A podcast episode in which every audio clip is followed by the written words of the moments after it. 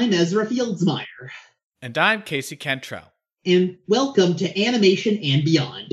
And we are continuing our Animation April series on the different eras of Disney animation. And on this episode, we are talking about the Renaissance era. Yes, the era where they did some of their best, most successful, and some of their most well loved movies today, like Little Mermaid, Beauty and the Beast, Aladdin, and The Lion King. Yeah, this is probably the era that most people are most familiar with uh, because it's also when probably Disney was at its most successful too.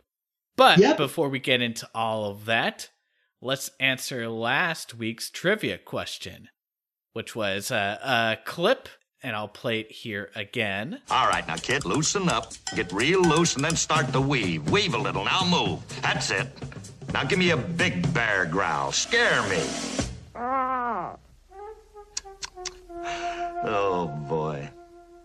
I'm talking about like a big bear. So the question was could you name this movie? And, as we'll soon talk about, the voice actor.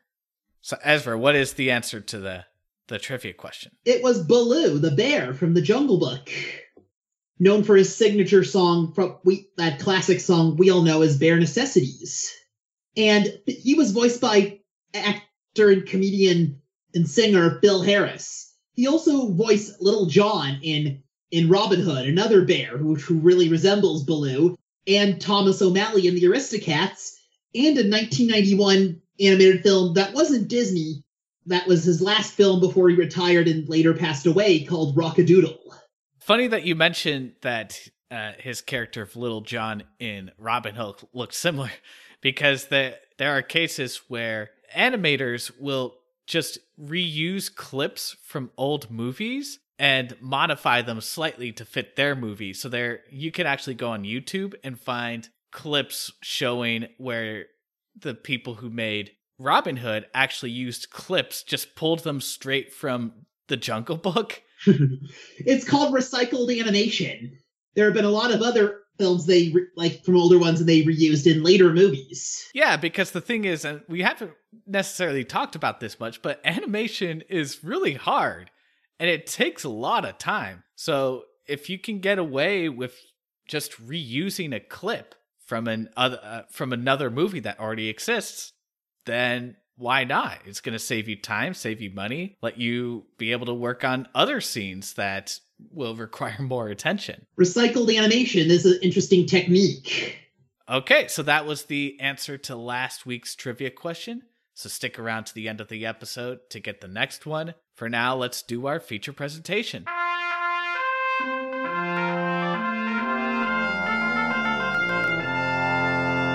It started in 1989, which Disney's pre-Renaissance film they did there too would be The Great Mouse Detective and Oliver and Company, which we talked about in our last episode about the Dark Age, and those were like the two that saved the studio. And so the Renaissance era was a chance for Disney to expand on that success, and oh boy, did they certainly do that. And the first of them they did of the Renaissance is one of their beloved classic films we all know as The Little Mermaid. Mm-hmm.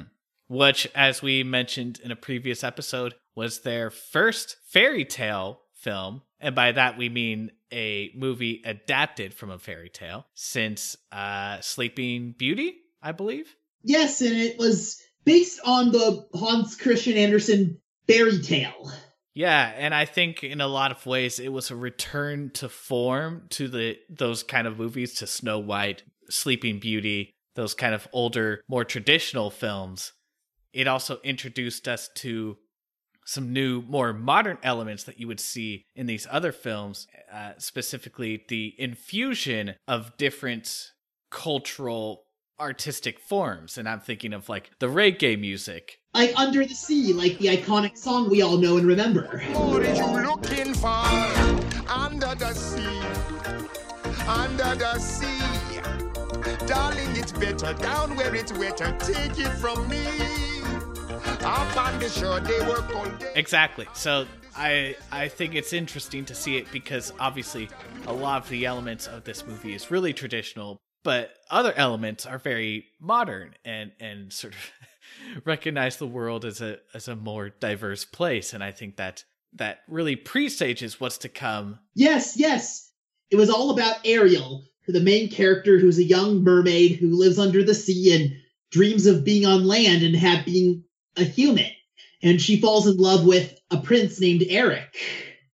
And we also remember her best friend Flounder and Scuttle, that really hilarious and funny seagull.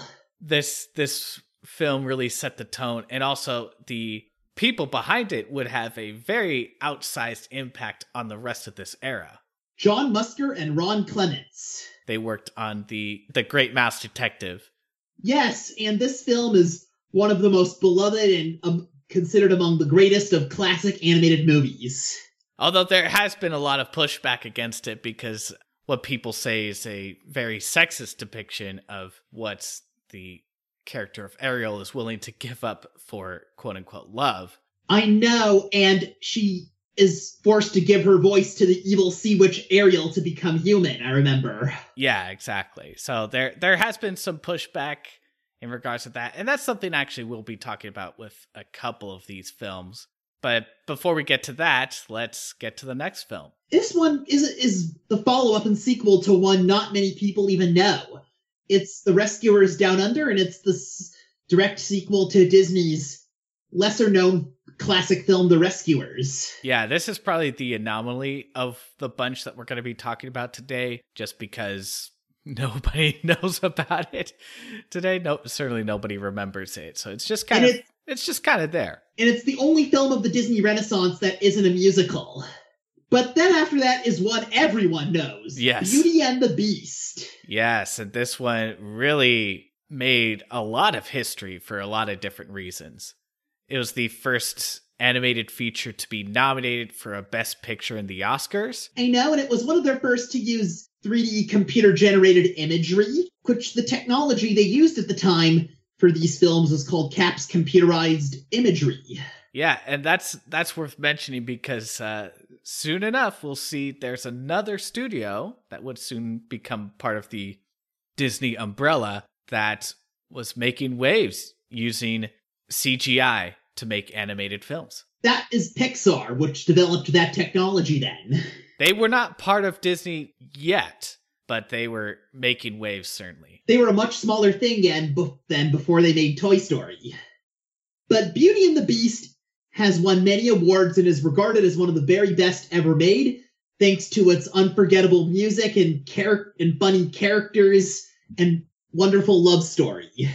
So of course that would be hard to top for any studio, but the next couple of films that came after were very very much successful in their own right. Aladdin, which was released in 1992 and which we've talked about a lot before, is based on Aladdin and the Magic Lamp from 1001 and One Nights, a famous ancient story, and it had wonderful, funny characters and great music, and the hilarious, funny, and memorable characters such as the late Robin Williams genie, Iago, Jafar, Jafar's bad-tempered parrot sidekick, and Abu, that Aladdin's funny and mischievous monkey friend. Oh, and also Rajah, J- Jasmine's tiger. And then the next film which was at least in terms of the box office the most successful animated film of the 20th century period, not just for Disney, but for any film is of course The Lion King. Yes, I know. The it was it grossed lots of money. It was a big success with its wonderful, memorable music we all remember, such as "The Circle of Life," "I Just Can't Wait to Be King," "Hakuna Matata," "Can You Feel the Love Tonight," and with such unforgettable, funny characters like Rafiki, Zazu, Pumbaa, Timon, and the hyenas. It's an interesting film because, uh, especially these last two films, these where obviously Aladdin is set in kind of an undefined location, but somewhere in the Middle East. The Lion King, of course, is set in Africa. And I think in a lot of ways, these are the first two films that really kind of went outside the, the typical formula of very Eurocentric or American centered stories and, and ventured out from that. I know, and it was The Lion King, unlike the previous three major ones they did, which had the music by Alan Menken.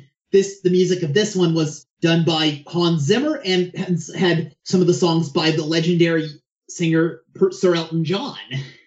And it was based on uh, Hamlet. Yeah, Shakespeare's Hamlet. Although there has been some pushback about that. Um, I know one of my friends is adamant that that's not the case, but that is very common claim. But it was also influenced by biblical stories of Joseph and Moses. Yeah, totally. I can totally see that. So yeah, that marked. Uh, I guess you could really divide the Renaissance era into two halves. There's this first half, which encompasses all the films that we've talked about, hugely successful, incredible films all around.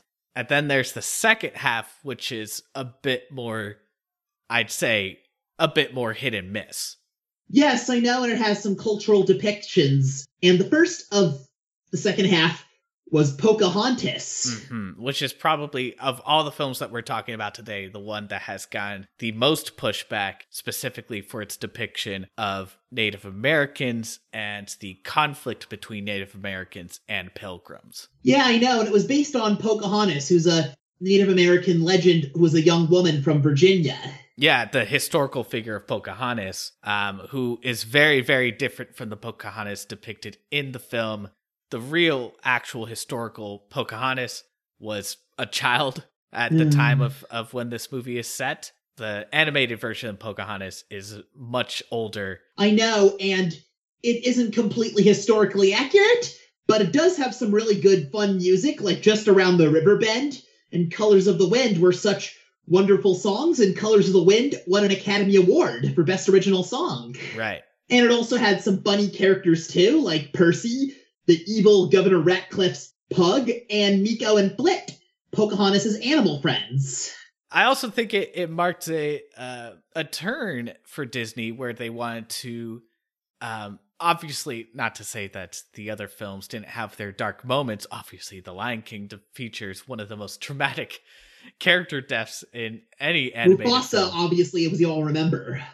But but I do think that with Pocahontas and the next film that we'll be talking about, The Hunchback of Notre Dame, these two films take much darker turns. There's not necessarily as many, I guess you could call it Disney moments of like light, silly, funny kind of moments as as there were in previous films. Hunchback of Notre Dame was one of Disney's darker and more mature movies, and it's based on it's based on Victor Hugo's famous dark tragedy and novel it was about Quasimodo, who was a deformed outcast who was ostracized and, came into society, and everyone made fun of him at first, but then he became a hero, and everyone loved him.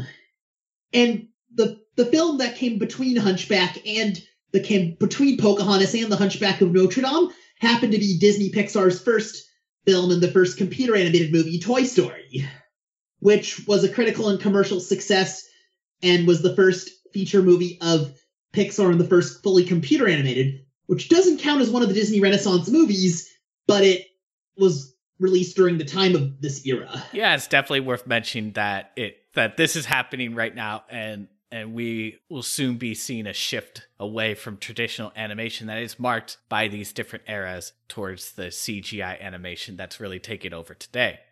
But going back to the films of the Renaissance era, we have three that kind of, to me, stand out as their own kind of films in different ways. I know, like Hercules. That one was based on the Greek mythological hero Hercules, and it was a funny and comedic take on on Greek myths, and it had funny and hilarious moments and wonderful catchy songs like Zero to Hero, and it had also had Hades, one of Disney's most comical and funny villains. yeah, the depiction of Hades as like kind of a smarmy, sarcastic know-it-all is uh, was a fantastic choice. It was also directed by John Musker and Ron Clements, who previously directed Aladdin and the Little Mermaid. And it was their last one in this era? Yes. The last two of this era would be made by by different people. I know, Mulan, which we mentioned before, which got a remake recently based on the Chinese legend Hua Mulan, which in this version, the protagonist and main character is is named Fa Mulan. And like we said, like you said, Ezra, we've talked about this actually pretty recently. So if you want to learn more about that, just give that episode a listen. And it had good music in it too, really fun and catchy songs and funny characters. And released between Mulan and their we're next we're going to talk about Tarzan was A Bug's Life, Disney Pixar's second movie. And it was a really fun and clever, colorful film with talking bugs. And the last film of the Renaissance era is Tarzan. Tarzan, yes. And it was based on based on the classic novel Tarzan of the Apes by Edgar Rice Burroughs, and it was a funny and comedic take on it about a man named Tarzan who was raised by apes. And it was had music by Phil Collins. And it had his funny animal friends like Terk the gorilla and Tantor the the paranoid elephant. It also had Jane, a woman, an explorer who came to the jungle he fell in love with, and she was working with a greedy and evil man who wanted to kill the apes and make money named Clayton. And T- Tarzan learns that is that his real kind out there, that he's actually a human.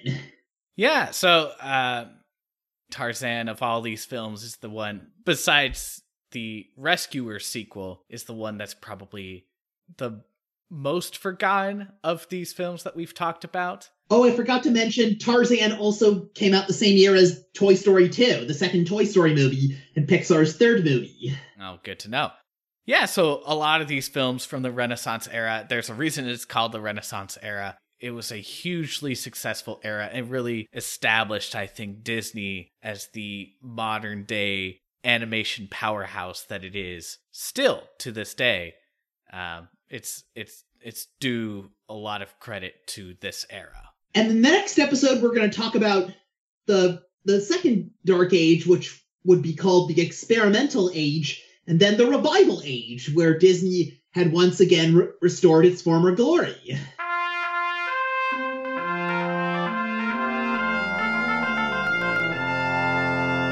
Thank you so much for listening. We appreciate your time. If you like what we do, consider supporting us on Patreon at patreon.com slash animation and beyond. In the meantime, let's get a trivia question from Ezra.